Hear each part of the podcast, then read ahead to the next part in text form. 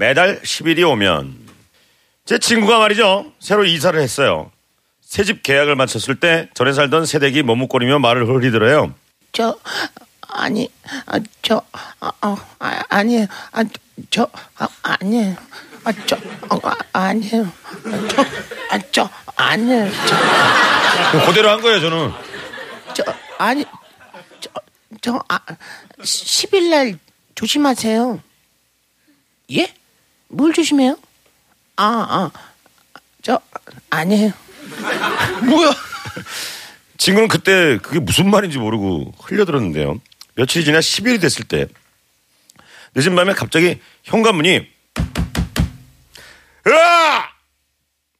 이거 왜 문이 안 열려? 씨!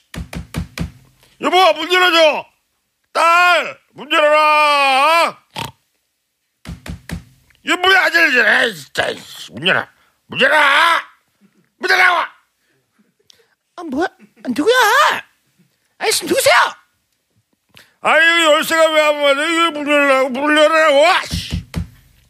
친구가 문을 열었더니 50대쯤 된 대머리 아저씨가 술이 떡이 돼 있더래요. 어? 니들 뭐야? 너 왜 우리 집에 나와? 왜 우리 집에서? 여기 우리 집인데요 뭐? 뭔 소리야? 우리 집이야. 했던 말 또 하고 했던 말 또 하는 아저씨 때문에 친구는 개고생을 하다가 순간 새댁이 말했던 시비를 조심하라는 그 말이 딱 생각났대요. 그래서 그분께 전화를 걸었죠. 아, 여보세요? 전에 사시던 곳에 이사 온 사람인데요. 지금 이 술 취한 아저씨 뭐예요? 아, 오셨구나. 가만히 있자. 10일만 되면 오는 거야? 오늘이 10일이죠. 하더니 어쩔 수 없다는데 그제야 얘기를 해주시는데 사실 그 아저씨가 제가 살기 전에 사시던 분이신데요. 10일 날이 월급 날이세요. 그래서 10일마다 술만 먹으면 회식이. 있으신데 그날마다 술에 취하셔서 옛날 살던 집으로 찾아오시는 거예요. 아, 100번 해야지.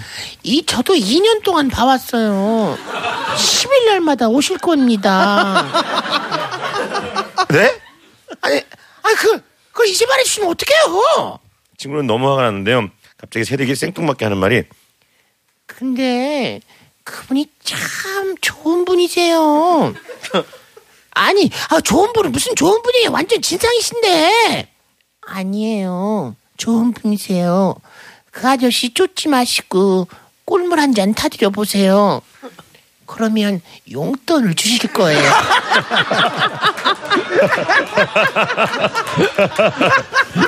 예? 예? 어, 뭐라고요? 꿀물이요?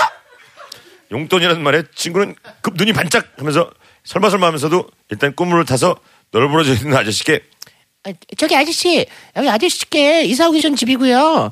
에이, 이 꿀물 좀 일단 드세요. 뭐? 내가 이사를 갔다고? 그래? 어? 꿀물래? 그만 꽉꽉꽉꽉 꿀물을 꿀꿀꿀 원샷하시더니 인정을 하시더래요.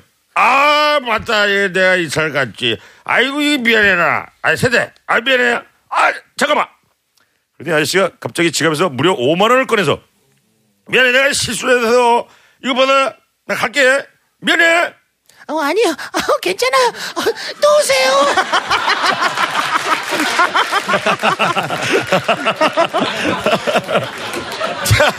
제 친구는 너무 좋았대요. 좋지, 5만원 생기는데. 실제로 매달 10일 날만 되면 오셔서 3만 원, 5만 원, 설날 세뱃돈 주시듯 용돈을 그렇게 주셨던 거예요.